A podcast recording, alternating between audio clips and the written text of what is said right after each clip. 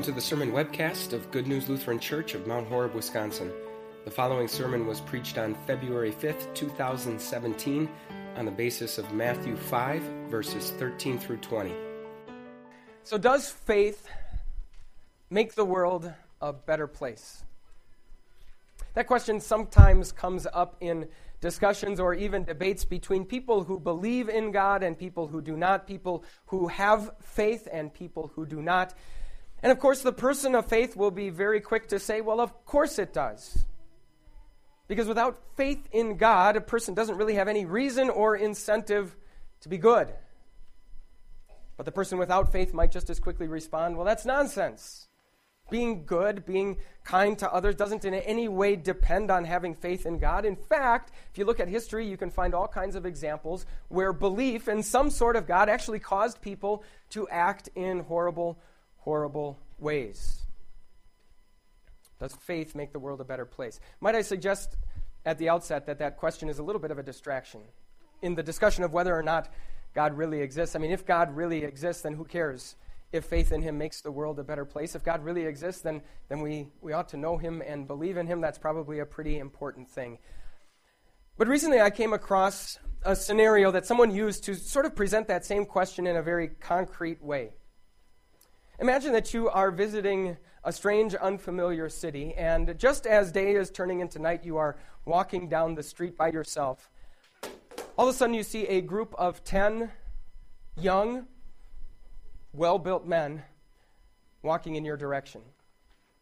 A situation that might cause a lot of us to instantly be a little bit nervous. So the question is, would you feel more safe, or would you feel less safe if you knew that those 10 men had just walked out of a prayer meeting or a Bible class or a worship service or any other sort of religious gathering? Would faith make you feel more safe or less safe? Does faith make the world a better place? I'll let you chew on that one for a little bit. The reason I asked the question in the first place is because that's the very question that Jesus is addressing in the words from the Sermon on the Mount that we'll be looking at today. We started looking at that sermon 2 weeks ago in the opening verses that are sometimes referred to as the Beatitudes. And in those verses, Jesus' focus really was on the impact that his kingdom has on its citizens. In other words, on the people who are on the inside. But now in these verses, Jesus shifts his emphasis, and his focus is now on the impact that his kingdom has on the world. In other words, on the people on the outside. So as we look at these verses, we'll not only get an answer to that question that sort of satisfies that intellectual inquiry, but maybe even more importantly, we will find out how Jesus expects to live as citizens of his kingdom who also live in the world. We'll find out the impact and the effect that the citizens of the kingdom of God have on the world around them. Now realize that as Jesus shifts emphasis from one topic to the next, the very last thing that he had said, the words that were still ringing in the ears of his audience, probably made them all a bit nervous. That very last beatitude, that very last blessing, Jesus had said this: "Blessed are you when," notice not if, but when people insult you, persecute you, and falsely say all kinds of evil against you because of me. Rejoice and be glad, because great is your reward in heaven, for in the same way they persecuted the prophets who were before you."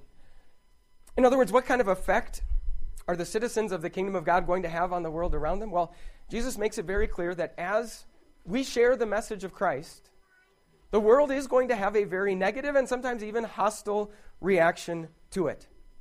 As we share this message that we call the gospel, the good news that Jesus is the world's one and only Savior, the world around us will be repulsed. Just as they did when the prophets shared that message, just as they were when Jesus himself shared that message, so also when we share that message, Jesus promises that the world will always find the gospel itself appalling. Now, the temptation for followers of Jesus is to turn around and instantly assume sort of an adversarial posture toward the world. If the world is going to be repulsed by the gospel, then our reflexes might tell us to either retaliate or retreat, to fight back or to flee. And yet Jesus tells us that he wants us to do neither one. Instead, he tells us how we are to live in this world with two striking metaphors. He says, you are the salt of the earth, and you are the light of the world. Now, with both of those metaphors, Jesus is really teaching us two important lessons. First of all, both salt and light bring benefit to people. Back in Jesus' day, salt was used as a preservative. So if you had this thick, juicy filet mignon that you wanted to throw on the grill this coming Friday, you couldn't just throw it in the freezer until then.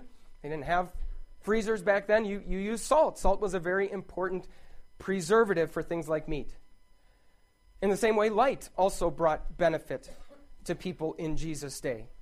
You can imagine in an age without electricity just how important light was. Light kept people safe as they moved around in the darkness. Light serves as a deterrent for people who would do us harm. That's why stores kind of like ours leave their lights on at night, even when no one is there. Light enables us to be productive and to do work, not only when the sun is up, but also when the sun is down. Both salt and light bring benefit to people. And secondly, both salt and light are pleasing to people.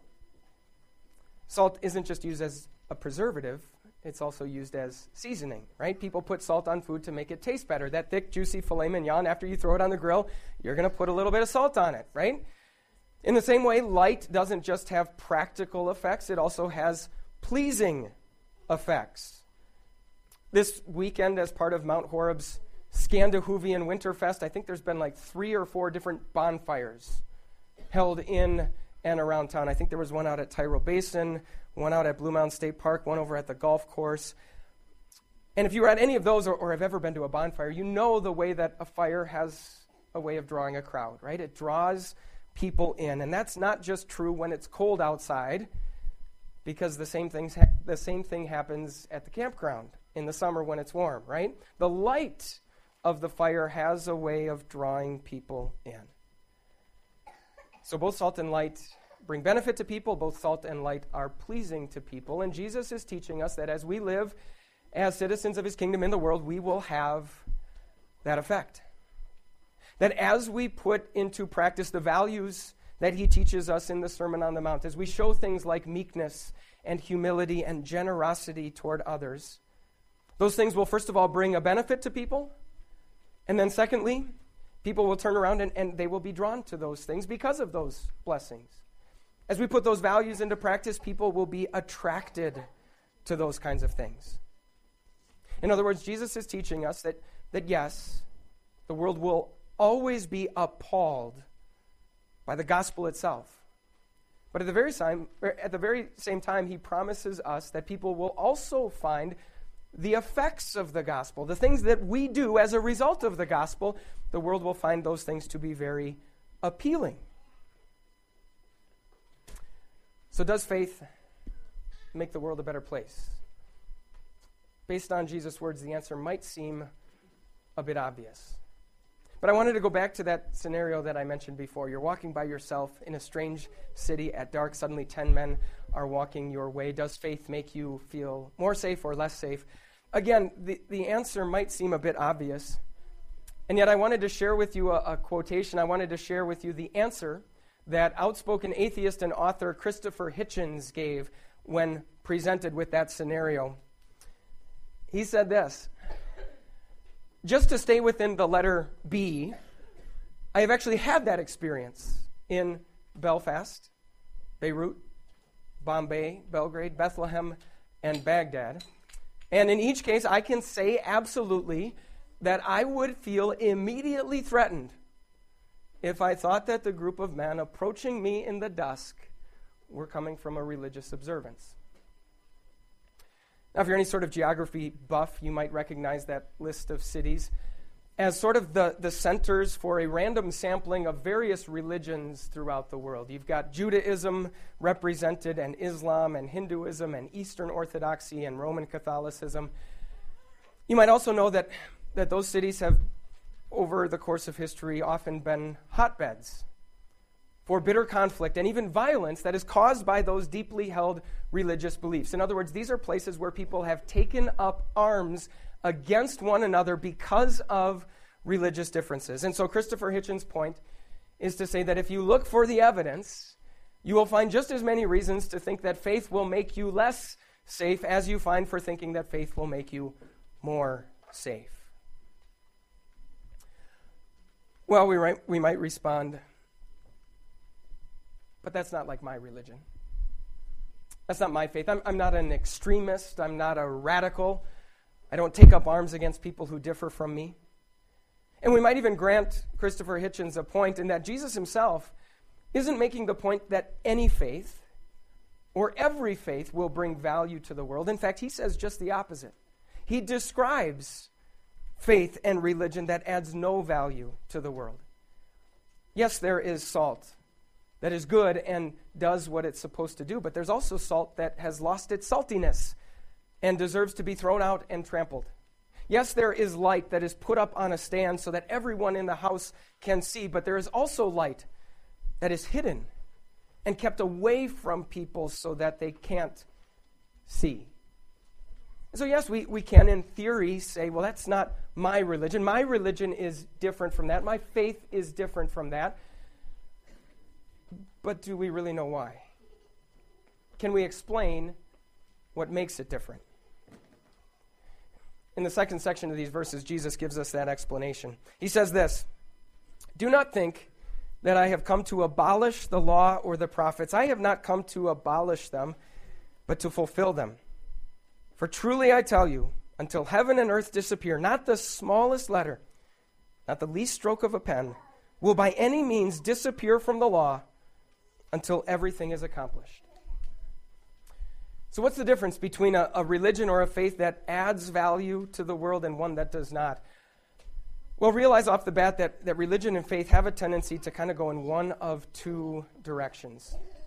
First of all, there are religions that gravitate toward what we might call the letter of the law.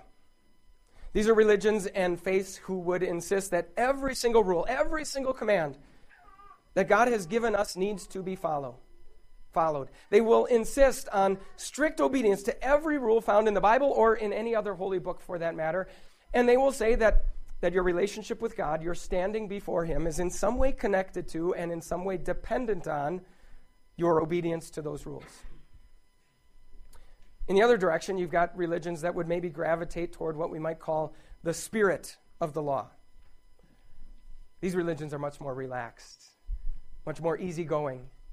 They'll say it doesn't matter whether or not you follow all of the rules of the Bible, and even if it did, God loves everyone no matter what anyway. And so what's most important is not so much whether God calls something right or whether He calls it wrong, but simply that we all treat each other well, that we all give each other love and support. Now, just to illustrate how natural it is for religion and faith to go in one of those two directions, I'm guessing that as I described those two, just about everyone in the room found one or the other to be more attractive and more appealing. And yet I want us to think for just a moment about the effect that those types of religions would have in the world. First of all, religions that are the letter of the law have a tendency to put a very sharp divide between insiders and outsiders. They have a tendency to create a lot of animosity and a lot of hostility between the insiders and the outsiders, and I think we can understand why. I mean, even in a family or even in a classroom of students, if you've got one student who is dutifully trying to obey each and every law, and then you've got other students who are not only not trying to, but seem to be getting away with it, what's the attitude between them going to be? Right? And so religions that follow the letter of the law have a tendency to create a lot of anger, a lot of condescension toward the world around them. And so in one sense, we might say that they have the truth, they have a light, but that light is kept hidden, that light is buried. It doesn't give light to everyone else out there, and it certainly doesn't draw them to that light. On the other hand, religions that are more spirit of the law fit right in the world, right? They're much more open, much more welcoming to the world around them. They blend right in, but ultimately they bring nothing to the world that the world does not already have. The values and principles that they hold to are no different from the values and principles of the world, and so they are like that salt that has lost all of its saltiness. They fit right in, but they bring no benefit. Thankfully, Jesus tells us that the gospel of Jesus Christ is neither one. Jesus, first of all, speaks to those who would be spirit of the law people, and he says, I have not come to abolish the law. In fact, when it comes to the law, every single I must be dotted, and every single T must be crossed. God cannot in any way lower his standards to make it easier for us to obey his law. But then God immediately turns around and speaks to the people who are the letter of the law people, and he says, I have not come to abolish the law, but not so that you could fulfill it, so that I could fulfill it, so that I could be the one who dotted every I and crossed every T, so that your relationship with God would be completely dependent not on your obedience to the law, but on his obedience to the law. So that the perfection and the righteousness that each one of us needs to stand before God would not be some impossible demand foisted upon us, but a completely free gift that is given to us. And we think that through a little bit, and we think about the kind of life that will result from someone being fueled by the gospel of Jesus. As we watch the world at times go its own way, as we watch them reject what God calls good and even embrace what God calls evil, yes, on the one hand, we will realize that we have something far better. We have the beauty and the wisdom of God's way. Always different, unchanging, always both preserving and pleasing, that salt that stays salty. But then at the same time, as we interact with the world, our demeanor, our attitude, our confidence, our value and worth as human beings is not based on the fact that we think we've lived up to some sort of standard, but it's only and always connected to Jesus. Which means that even on our worst days, we don't lose one shred of confidence in where we stand before God. And it also means that even on our best days, we don't gain even one shred of condescension or superiority toward the world around us. We have that light, but it's a light that we want all to see. It's a light that will draw a crowd. So, 2 bits of encouragement for you as we finish up today. First of all of us would have to admit that there have been times when we have been too quick to fit in and too quick to separate or criticize the world around us. Salt that has lost its saltiness, or light that is kept hidden and kept away from the world. Whether we've been trying to cling to every letter of the law of God or trying to cut corners with the law of God, there's one thing that none of us have done. None of us have kept the law of God, which means that we need to live in the gospel. We need to put ourselves in contact with the gospel, and the more that we do, the more that we are reminded that our standing before God is dependent on his obedience, not ours, the more we will be exactly what Jesus wants us to be, salt and light.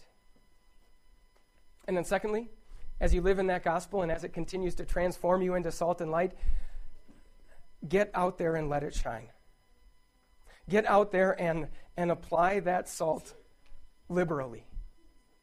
In fact, it's one of the key components of our vision for our church for the next 3 years, that we want to open more doors to our community, that we want these church doors to be open more often and in more ways so that people can come in, and we want the doors of our people to be open more often and in more ways so that they can go out to be salt and to be light. So what do you do? Well, I know it's a little bit hard this time of year, but actually get to know your neighbors when you have a chance. Attend a sporting event or a play or a concert at a local school.